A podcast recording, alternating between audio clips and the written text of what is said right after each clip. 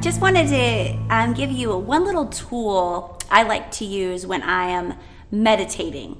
Okay, calm down.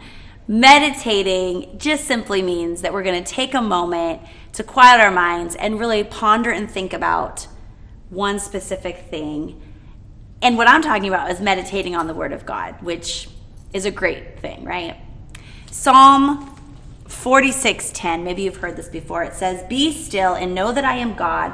I will be exalted among the nations. I will be exalted in the earth." And maybe you've heard this verse before. And when I read it, I'm like, yes, I will be exalted among the nations, yes, God, we need you exalted. What can we do? We have to tell more people about you. Everyone needs to bow their knee to you. Like, come on. And God's like, okay.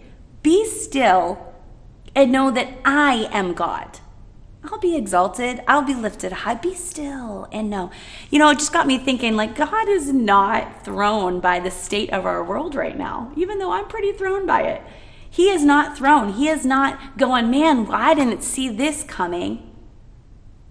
And he encourages us to be still and know that he is God. And that's what we're going to meditate on. And I'm going to give you just one little tool of the way that I do it is I break up that verse. So I'll get quiet and I'll get alone. I'll take a couple deep breaths. I'll center myself with the Lord. And I might have my journal out and I might write this verse out a couple times, but for time's sake, what we're going to do is we're going to say the verse and then we're going to chop it up into bits. And now later, if you have time, take your time with this. But for time's sake, we're going to go a little quicker. So we're going to say, "Be still and know that I am God." Let's take a couple deep breaths. Let it out. In. Hold it there at the top. And let it out. We say, "Be still and know that I am God." And I would think about that and I'd ponder that, I'd meditate on that. And then we go, "Be still and know that I am." You are what? Oh, tell me. And I'd write down and I would think about it and I'd ponder it.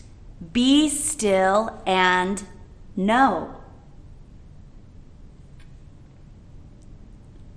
Wow. Know that you're in control. Know that you have me. Know you haven't left me. Oh, there's so many things that we could know. But I sit and I ponder on that. And then we say, "Be still."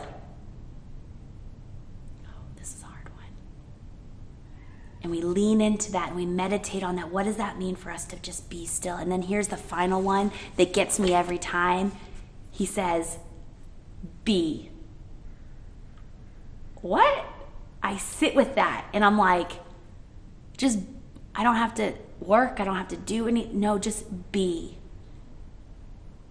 Just be in my presence. Be with me. Not hurried, not rushed, not striving, not trying. Be.